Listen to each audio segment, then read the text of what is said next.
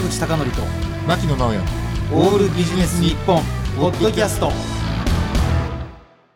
今日のテーマは朝礼母会を実践する方法ということで。久々に4文字漢字が来ましたね。あのまあその朝礼母会っていう言葉自身はもうね坂口さんもご存知の通り、これあの今辞書で調べたりしてもその意味というかねそのもうネガティブなことしか書いてないんですね。要はまあ朝言ったことが夕方違う。ことをまた言うということなんですけどね。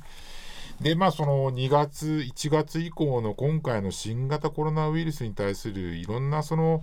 取り組みとかいろんなことを考えてくるときに私はこの朝礼母会っていう考え方もあの置かれた状況下によってはねまあ一つのその考え方やり方としてそのなんか使うべきじゃないかっていうことをあのやっぱりあの今回ほどねすごく強く思ったことってないんですよね。あの米国のね、うん大統領も 単なる風邪だと言いながら、うんその次にはものすごいやばいって言って、かつて言ったことと違うじゃないかっていう人いましたけど、うん別に違っていいんですよね。そうそうそうあのねだから今回のやつってそもそも最初っていうのは我々分かんないわけですよ。だからやっぱりはっきりこれだって言って次にやっぱり間違ってたからまた別のことをこれだっていうふうに言うっていうのはそれだけをとらまえてねそのいい悪いっていうんじゃなくて私はいいんじゃないかと思うんですよね。で私この朝礼母会っていう言葉自体は実はそのあの朝礼母会ということをですねまあそのまあいいじゃないかポジティブに捉えてやろうっていうことを言ってるあの実際あの本っていうのがまあ私が知ってる限りで3冊ぐらいあって、はいその中であの一番有名なのはあのえっと、セブンホールディングスの会長やられてたあの鈴木敏文さんの本なんですね。朝礼母会の勧めでそうですそうですそうです朝礼母会の勧めなんですけれどもやはりもうずっと考えているし特にやっぱり最近っていうのはあの経営環境の変化が激しいという時代の中で考えると要はその朝考えてたことそして言ったことそして夜考えてることが違って当たり前なんじゃないかと。いうことがあってねだからそういったこともあるだろうなと特に今ねほら分かりづらいじゃないですかいろんなことが。うん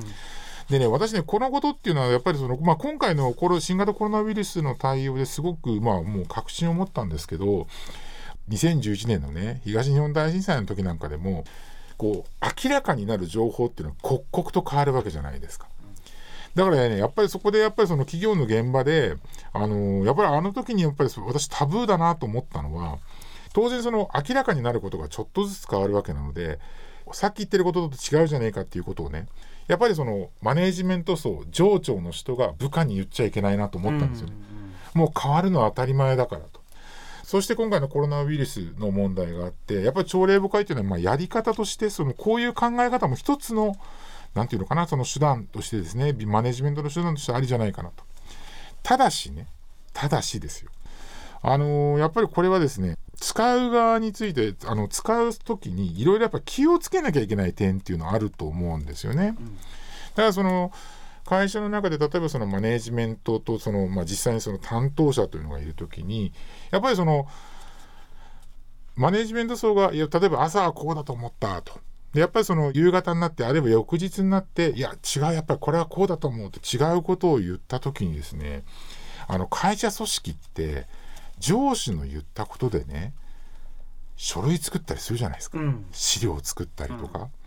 でそこに対するやっぱりその朝礼母会っていう考え方が変わるっていうことはあってもいいと思うんですけどそこまで資料を例えば作ってた準備をしてた何か調べ物をしてた調整をしてた人に対する配慮っていうのは私その言う側には絶対必要だと思うんですよね。あの例えば、うん。あの大学院の経営学とかで習うような、うん。例えばロジック3とかうん。情報分析っていうのは、うん。あの情報というのは固定化していて、うん。その固定した情報をいかにこうひねくり回して結論を導いていくかなんで、そのおそらくなんですが上司の方が部下に言うときには、うん。このような情報をもとにこういうふうに判断したから、うん。この一部が変わったらその結論すらも変わる可能性があるっていうのはうん。もうずっと口癖みたいに言っといた方がいいと思います。そうですね、うん。でねあの確かにそうなんですよ。だからその今まで準備してきたことがその100%あのもう使えなくなるってことはないと思うんですけどあのやっぱりねあの私自身もありますけど、まあ、さっきと言ってること違うじゃんっていうことを上司の人はねあんまり部下に言わしちゃいけないと思うんですよ。うんうん。それってやっぱりすごくこうなんていうのやる気も下がるし士気も落ちるしね。で正直ですよ。例えばその震災の後にしても例えば今回の新型コロナウイルスの後にしても結構そこで一時的にその士気が落ちてモチベーションが落ちてちゃんと例えば、えー、と情報収集が行われない情報分析が行われないひいては意思決定が遅れるなんてことがあると結構経営に対するインパクト大きいですよね。だからその辺の、まあ、気遣いって必要かな。あのラジオとか、うん。テレビの制作現場ってうん。そんな感じですよ。例えばうん情報番組とかはもう時間がもうないからもうやむなく GO をかける時ありますけど、うんうん。収録したりとかしてん。じっくり作り上げるやつって、うん。朝プロデューサーの人が言ったやつと夜言ったことが全く違って AD さんだとか制作会社の方々がもう右往左往して、でかつ新しい情報も加わったわけじゃないのに、うんうん本当に業界人っていますからね。う。ん思いついちゃったよみたいな人がね思いちょっとちょっと企画さらにし、さらってね全部なしにして、うん。これやった方がいいよっていう人いますからね。うん。そういうのっていうのはまあそれが結果的に成功につながればありじゃないですか。だからね私それはあってもいいと思うんだけどただその一言によってやっぱり右往左往というかちゃんと対応してる人たちに対する配慮があるんだよということとあとやっぱりその仕事をこう受ける側いわゆるその担当者とかね。でそういう人っていうのもあの違うこと言ってるとまた言ってること違うじゃんよっていう。でねその時にやっぱ一番怖いのは内容に踏み込まないで要はその表面的な言ってることの違いだけでもう拒否しちゃうっていうのが一番怖いと思うんですよね。うん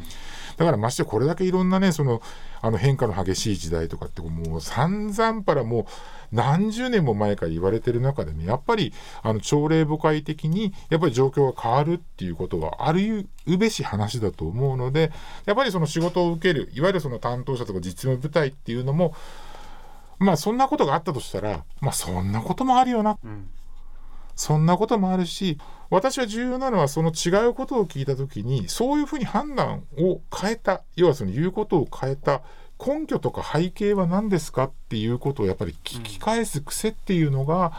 私はやっぱりそのよりですね状況を的確に掌握したりとか判断したりとかっていうところに重要になってくるんじゃないかなというふうに思ってるんですね。まあ、あとは状況がもう目目まぐるしく変わってますから、はい。重厚長大な資料を作らないような組織文化は重要でしょうね。ということで今日のテーマは朝礼母会を実践する方法でした。